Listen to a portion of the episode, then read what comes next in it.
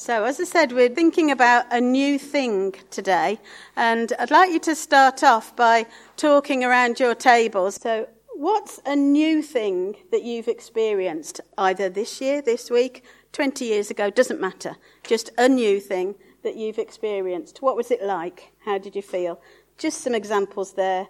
New home, new school, new faith, new baby, new job, new challenge, anything. Just pick one. Doesn't have to be deep and meaningful but it can be if you want it to be. So, thank you for that. Thank you for joining in. I guess it's more to do with how we feel and what was it like with change and new things. I think remembering back to sort of new jobs and new babies, you can somehow feel a sort of emptiness as though you're not quite sure. And the sort of not knowing what's going to be in front of you is like your whole life has, has changed, and yet only one bit of it has changed. But it can be empty and uncertain. Um, but sometimes people enjoy the challenge of it. We had a, a, new baby granddaughter just before Christmas, and she had to go to hospital for a week because she had a blockage, but she's now out. And I just wanted to say thank you to all the people who've been praying. We really appreciate your support. Thank you. She's doing okay at the moment. That's great. Congratulations on the new baby in the family. The main thing that's happened to me in the last few years, I didn't go to church for about 47 to 48 years, and I thought I was only coming here for one day to see Sue and David Mole, and I'm still here after 14 years. Excellent. We're glad you are, John. Brilliant. I went two years without a cat. I lost my cat, had, to put, had him put down. Uh, this was a height of COVID, and it upset me terribly. But now I've got a little black and white cat, and she is beautiful, and her name is Katie. She's ve- yeah, she's lovely. She's very sweet. Lovely. Thank you. I did something new this summer, and my husband bought me an experience at West Midlands Safari Park for my birthday. And so I spent a day looking after Indian rhinos and they were amazing and they're huge and I helped with training them and mucking them out and feeding them and you could feed them carrots and I filled the hay thing with hay and got bits of hay all over my hair. It was just amazing. It was a fabulous day and they've got this lip, their top lip comes over and I think prehensile is the word, but they can actually use it to sort of like take a carrot or wrap their lip around your finger or something. So for me, it was a completely new experience. I'd never met something so big and living as an Indian rhino, and it was just a great privilege to be there, and I loved it. So it was a lovely day. So there we are. That was my new thing for 2022. I'm not sure anyone can beat that for this year, but you never know. We came here for the first time, my husband and I, in March and it was a bit daunting. We've never been to such a, ch- a church with so many people before. But we knew, thankfully, Susan and Alan Haynes and family because they went to our old church for, for quite a long time. And Susan made me feel very welcome when I first arrived here. She said, You'll like it here. It's like Emmanuel used to be, but with a lot more people. And that's exactly how we found it. So thank you. Thank you. Your payment's in the post. Thank you very much.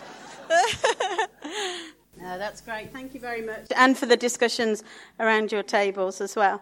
New things or change, it brings out a whole realm of feeling, doesn't it, and thought about it. It can be really exciting and something you're really looking forward to, or it can be very, very daunting, even though you didn't expect it to be. And change can really take us out of our comfort zone, can't it? Thank you for that and that little reflection there. We're going to hear our reading now from Pat where God tells his people about a new thing. So, our reading this morning is from Isaiah chapter 43, beginning at verse 14. This is what the Lord says, your Redeemer, the Holy One of Israel. For your sake, I will send to Babylon and bring down as fugitives all the Babylonians in the ships in which they took pride. I am the Lord your Holy One, Israel's Creator, your King.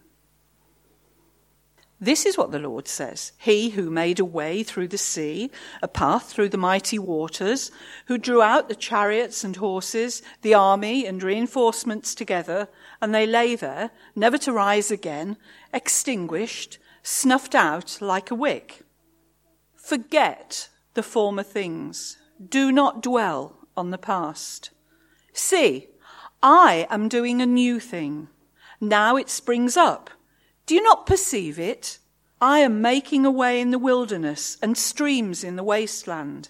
The wild animals honor me, the jackals and the owls, because I provide water in the wilderness and streams in the wasteland to give drink to my people, my chosen, the people I formed for myself, that they may proclaim my praise.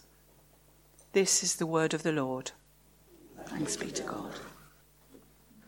So the passage there starts with God declaring and reminding his people again who he is your Redeemer, the Holy One, the Lord, Creator, King.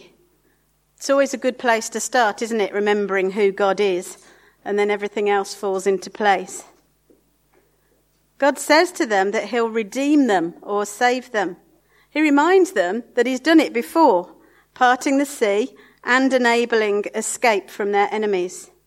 Yet, He would do even more than this a new thing. It is important to remember what God has done in the past and his great faithfulness throughout. But God then says, do not dwell on the past. Don't live there. God's people were to embrace the new thing that God has for them. He's making a way where there wasn't one before, redeeming, restoring, renewing. With the hindsight that we now have, we know that Jesus was the new way of God redeeming or saving. Not just Jesus the baby that we've been celebrating over Christmas, although God coming to earth as a baby is huge in itself, but his life, his ministry, the way he showed us God. His death, which brought us forgiveness and brought us back to God. And his resurrection, which conquered death forever. When we turn to Jesus, we're made new. Anyone who is joined to Christ is a new being. The old is gone, the new has come. That's 2 Corinthians 5:17. And as amazing as that is, a miracle with each experience, I think, it's not the end of the story. He keeps renewing us, changing us, making us new. Once we're Christians, it can be tempting to live off old resources and old experiences of God. But He's constantly calling us forward into new adventures with Him. One of the commentaries I read said this God always does new things, or He makes all things new. He never changes, but as He reveals deeper and deeper layers of the truth, his people experience aspects of God and his salvation in brand new ways and depths. And it's not just an individual experience. God is renewing the whole world. In Revelation 21, John writes, and I'm going to read a big chunk, but I think that's fine. Then I saw a new heaven and a new earth. For the first heaven and the first earth had passed away, and there was no longer any sea. I saw the holy city, the new Jerusalem, coming down out of heaven from God, prepared as a bride, beautifully dressed for her husband. And I heard a loud voice from the throne saying, Look, God's dwelling place is now among the people, and he will dwell with them. They will be his people and God Himself will be with them and be their God. He will wipe every tear from their eyes. There will be no more death, or mourning, or crying, or pain, for the old order of things has passed away. He who is seated on the throne said, I am making everything new. Then he said, Write this down, for these words are trustworthy and true. He said to me, It is done. I am the Alpha and the Omega, the beginning and the end. To the thirsty I will give water without cost from the spring of the water of life. Those who are victorious will inherit all this, and I will be their God, and they will be my children. Making things new as a whole process from beginning to end. So that's the big picture. But what about us as we go into 2023? And all that this year has in store. We don't even know, do we, what, what is in store this year? But as individuals and as a church community, will we remember the past things that God has done, but not dwell in that past?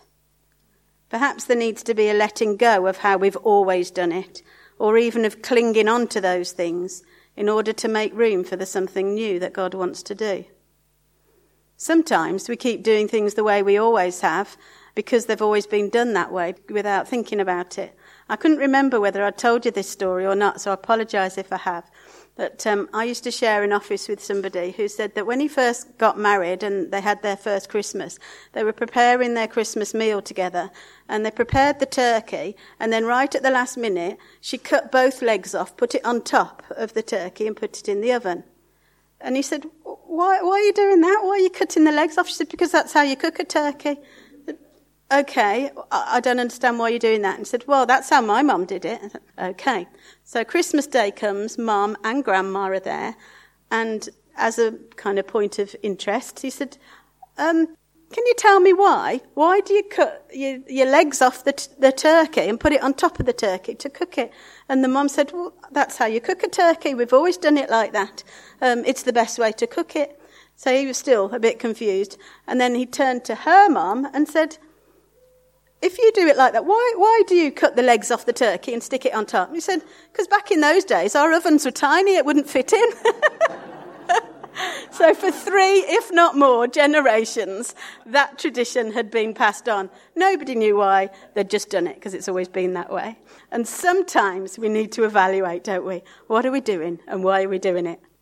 Will we remember those things that God has done, but not dwell in the past and stay there? Will we embrace new things that God has for us as we walk with Him? In verse 19, it says, See, I am doing a new thing. Will we be watchful and aware of God's working where we are? Tune into Him and be in step with Him. God's doing it. It's not down to our work and effort and skills, but He invites us to join with Him. This could be a new season for us, a new direction, something we've not seen before, a new way of being. So, will we embrace new things that God has for us as we walk with Him? Are there new challenges and new situations that we will face where we need to remember Emmanuel, God with us? We may not even know yet what these challenges will be, but we can resolve to stand firm through them, come what may. Are there existing challenges where we want to see a breakthrough, to see God make a way? And verse 19 says, He will make a way in the wilderness and streams in the wasteland. So will we be faithful in praying for these things and in trusting in God and His timings? And will we proclaim God's praise no matter what? I have to say that was a bit of a strain yesterday when I couldn't access any of my IT. It wouldn't come off, and Martin needed it. But Ruth saved the day because she's a young gun. She gets all these pressy button things. But will we proclaim God's praise no matter what in those moments and a big time? We started looking at this passage remembering who God is the Redeemer, the Holy One, Lord, Creator, King. He's always worthy of our praise, and it's our response to who He is and His amazing work in our lives. So, those are some new things for us to think about as we go on into the new year. Let's just pray for a moment. Lord, we thank you that you are our Lord and our Saviour. We thank you that you are always worthy of our praise, that you are faithful and we can trust you. Thank you that in Jesus you made a way to save us. In this coming year, please help us to walk closely with you through the ups and downs of life, knowing that you are Emmanuel, God with us. Please help us to live in ways that help others to see you and that bring you glory. In Jesus' name we pray. Amen.